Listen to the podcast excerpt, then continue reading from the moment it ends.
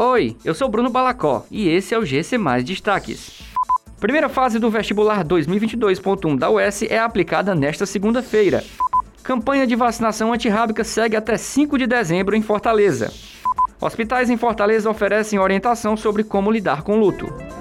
A Universidade Estadual do Ceará realiza nesta segunda-feira, feriado nacional da Proclamação da República, a primeira fase do vestibular de 2022.1, com uma prova de conhecimentos gerais de múltipla escolha das 9 às 13 horas.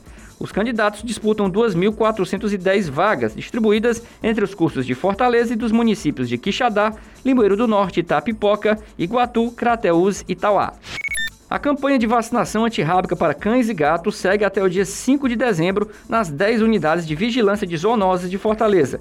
Os equipamentos irão funcionar de segunda a sexta-feira, das 8 às 17 horas. Aos sábados, domingos e feriados, a sede da Vigilância na Maraponga estará aberta das 8 às 17 horas. No dia D de vacinação realizada no dia 6 de novembro, foram vacinados 252 mil animais, o equivalente a 69% de cães e 41% de gatos.